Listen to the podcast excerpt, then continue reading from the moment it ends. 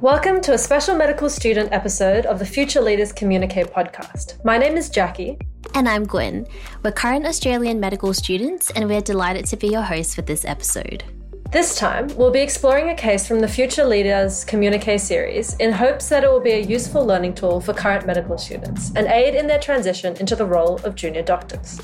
We'll be reflecting on the coronial inquest into the death of a 65 year old man who was admitted to regional hospital after a quad bike crash and who subsequently died of sepsis.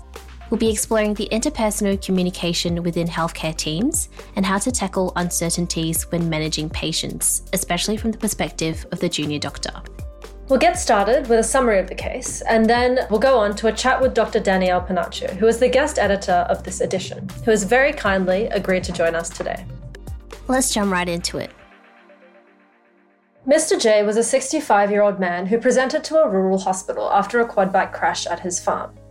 In the emergency department, no fractures were demonstrated on x ray, but Mr. J was admitted for observation and pain management.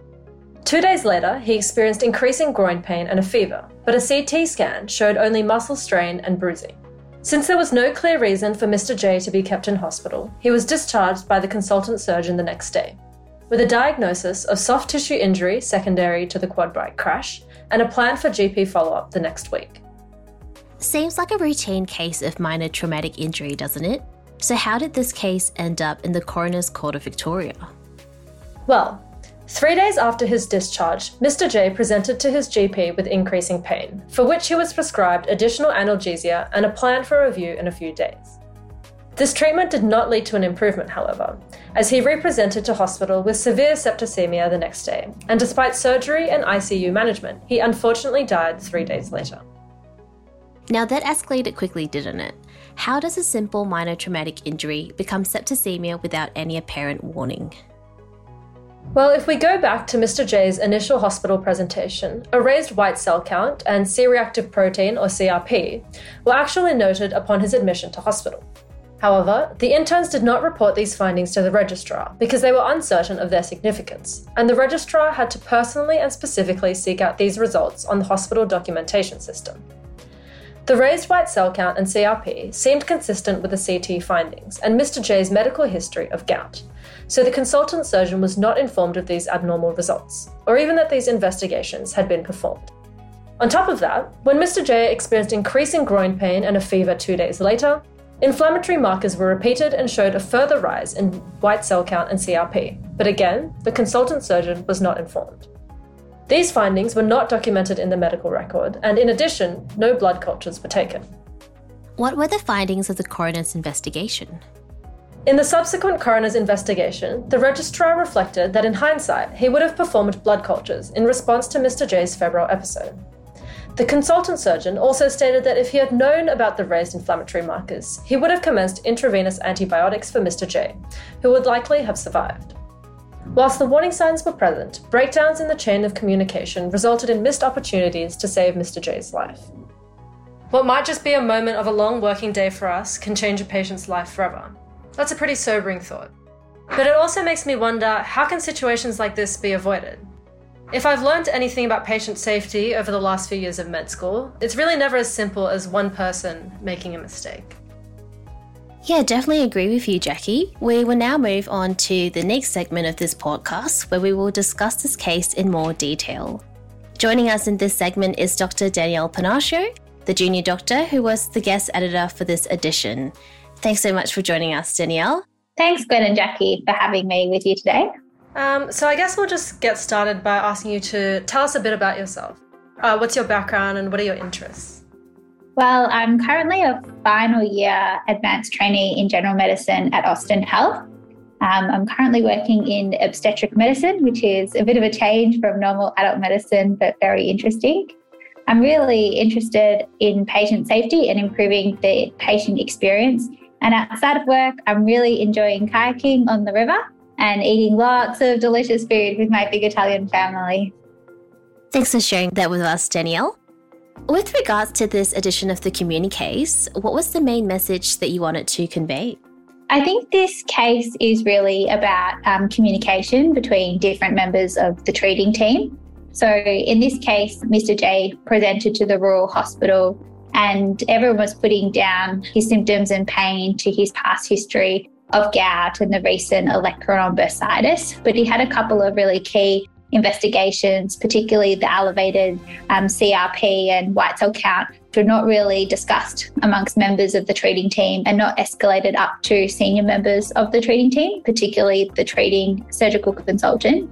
Um, so I think this case is just really highlighting uh, the importance of communication between all team members, people feeling able to escalate up important results to the consultant.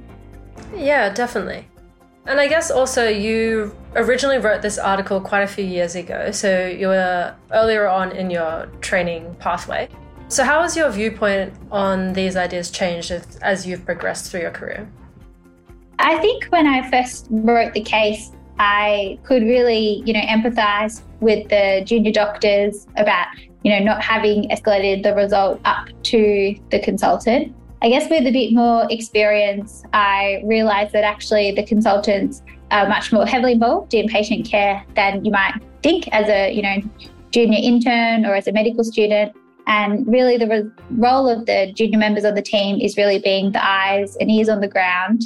And I think, you know, reflecting on this case, it's not just that the junior doctors didn't escalate things up, it's probably also a reflection on the environment in the team and how well supported everyone found in the team. And I think it's a really important role of the consultant to be creating a positive, you know, collaborative work environment where everyone feels able to speak up about patient results, feels, you know, happy that they can just call their consultant or speak to their registrar to escalate a result. In your experience, what are some of the main challenges you faced with escalating cases? I think um, part of it is sometimes not knowing when to escalate. And then I think other times it's feeling worried that if you escalate, you know, someone will think that you're silly or you're asking, you know, a stupid question.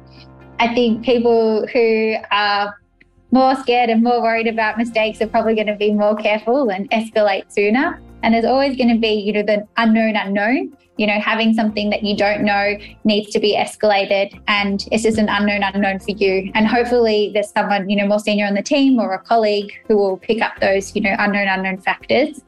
With the second thing is like worrying that you'll feel uh, silly. I think the important thing to remember is that we're all learning. You know, there's a reason why we're called doctors in training as junior doctors, and even consultants, you know, they're all learning too. No one knows everything. We're not robots or computers. And so I think just acknowledging that it's normal to as a human to not know the answer and to need help and to ask a colleague. And in my whole time as a junior doctor, which is, you know, not forever, but I guess seven years now, I've never had a senior doctor say to me, Oh, you shouldn't have asked for help or why did you call me about this? This is such a silly question. Everyone has always been so happy to be called and happy to discuss a patient or a question or concern. So I think there's a few reasons why people not might not feel brave enough to escalate, but just to reassure everyone that escalating is the right thing to do. And I always worry, you know, what happens if someone thinks I'm silly? But then I know if something happens to the patient and there's a harm or an error, I'll feel much more silly. So better just to, you know, call and ask for help when you need it. Yeah, that's definitely um, very interesting.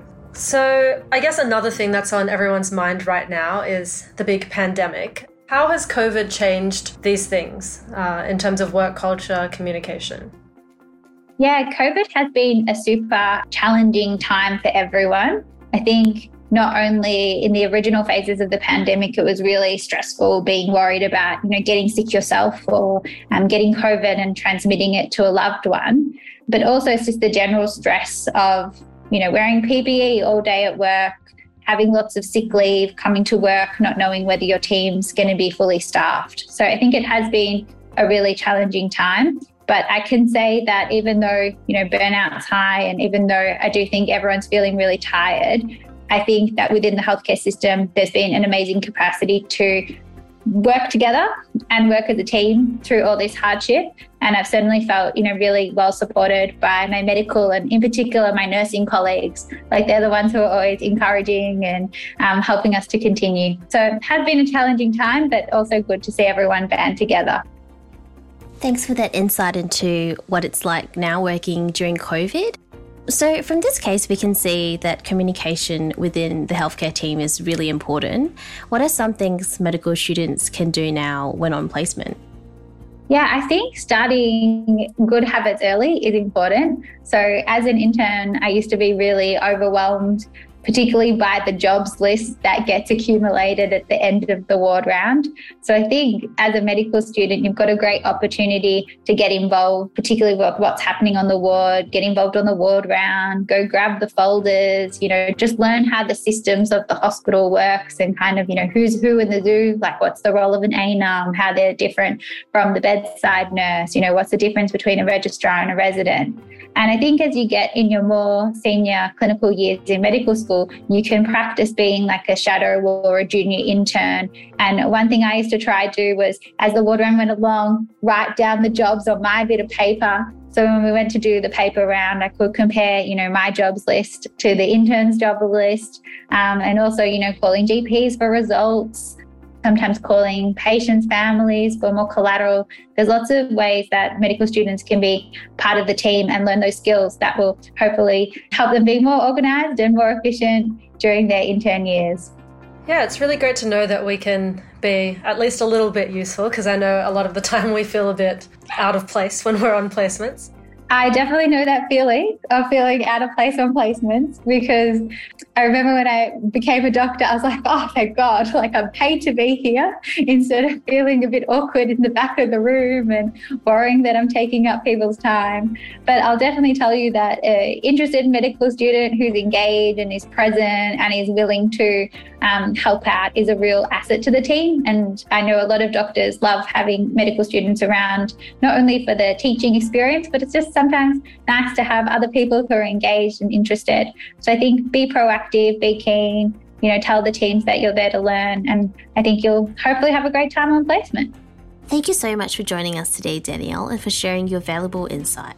Thanks so much for having me. So there we have it.